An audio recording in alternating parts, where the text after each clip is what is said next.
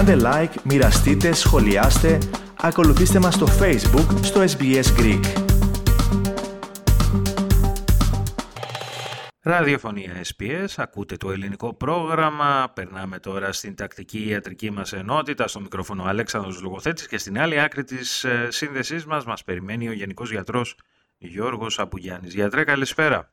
Καλησπέρα Αλέξανδρε και σε όλους τους ακροατές. Λοιπόν, γιατρέ, σήμερα θα μιλήσουμε για την ε, δυστονία, για την πάθηση της δυστονίας. Μάλιστα. Επομένως, να σας ρωτήσω αρχικά τι είναι η δυστονία και πώς προκαλείται; Δυστονία είναι μια διαταραχή του νευρικού συστήματος που επιδρά τις κινήσεις. Και τι γίνεται τότε, οι μύες αρχίζουν και συστέλλονται ή μπαίνουν σε σπασμό χωρίς να το θέλουμε. Γιατί γίνεται αυτό, γιατί το κέντρο αυτών των κινήσεων είναι βαθύ μες στον εγκέφαλο και λέγονται τα βασικά γάγκλια και από εκεί δημιουργείται η διαταραχή. Είτε από εξωτερικούς παράγοντες, παραδείγματος χάρη τραύμα στο κεφάλι ή τοξίνες από φάρμακα και ούτω καθεξής, είτε ενδογενές και εδώ μιλάμε για μια γενική διαταραχή. Να σημειώσουμε εδώ ότι η δυστονία δεν είναι αυτή καθεαυτή ένα σύμπτωμα αλλά ανήκει σε σύνδρομο, δηλαδή αποτελεί ένα σύμπτωμα μέσα σε άλλα γενικά συμπτώματα και χαρακτηρίζεται από διάφορες μορφές. Τα οποία μπορεί να έχουν και κληρονομικούς παράγοντες. Ακριβώς, έχει διαπιστωθεί ότι οι οικογένειες που το έχουν έχουν μεγαλύτερη διάθεση να το περάσουν στα παιδιά τους και νομίζω πως το 1997 ανακαλύφθηκε και ένα γονίδιο. Αλλά ακόμα είμαστε αρκετά πίσω σε αυτή τη διαταραχή. Πόσο συχνή πάθηση είναι; Στατιστικές λένε ότι είναι 16,4 σε κάθε 100.000 άτομα, οπότε δεν είναι πάρα πολύ κοινή, αλλά είναι σημαντικό να ξέρουμε ότι δεν ξεχωρίζει φύλλο, ούτε ξεχωρίζει ηλικία.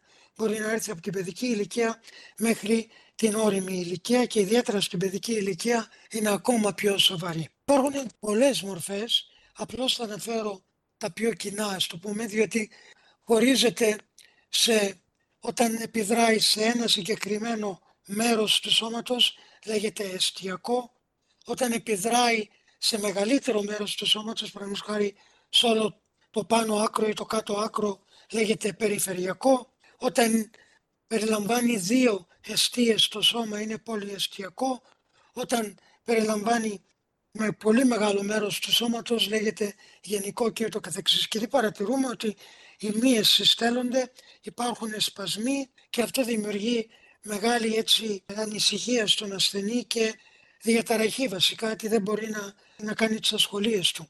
Οι κοινές μορφές είναι όταν εμφανίζονται στα βλέφαρα και έχουμε ένα, αυτό που λέμε βλεφαρόσπασμα όπου ο ασθενής είτε δεν μπορεί να κλείσει το βλέφαρό του είτε δεν μπορεί να το ανοίξει.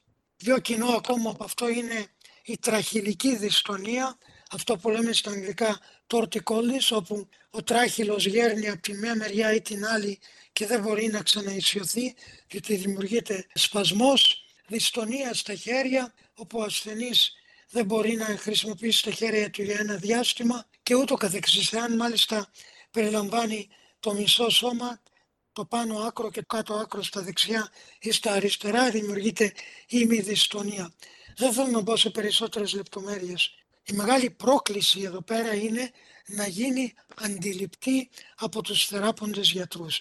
Γιατί γίνονται πάρα πολλές, είναι πολύ κοινό να γίνει κακή διάγνωση και να μιλάμε για Πάρκινσον και για άλλες παθήσεις. Θα πρέπει ένας ειδικευμένος νευρολόγος στη δυστονία να κάνει την τελική διάγνωση, διότι εξαρτάται αποκλειστικά από τα συμπτώματα.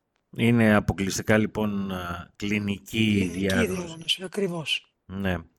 Μπορεί να προληφθεί γιατρέ; Πρόληψη δυστυχώς δεν υπάρχει.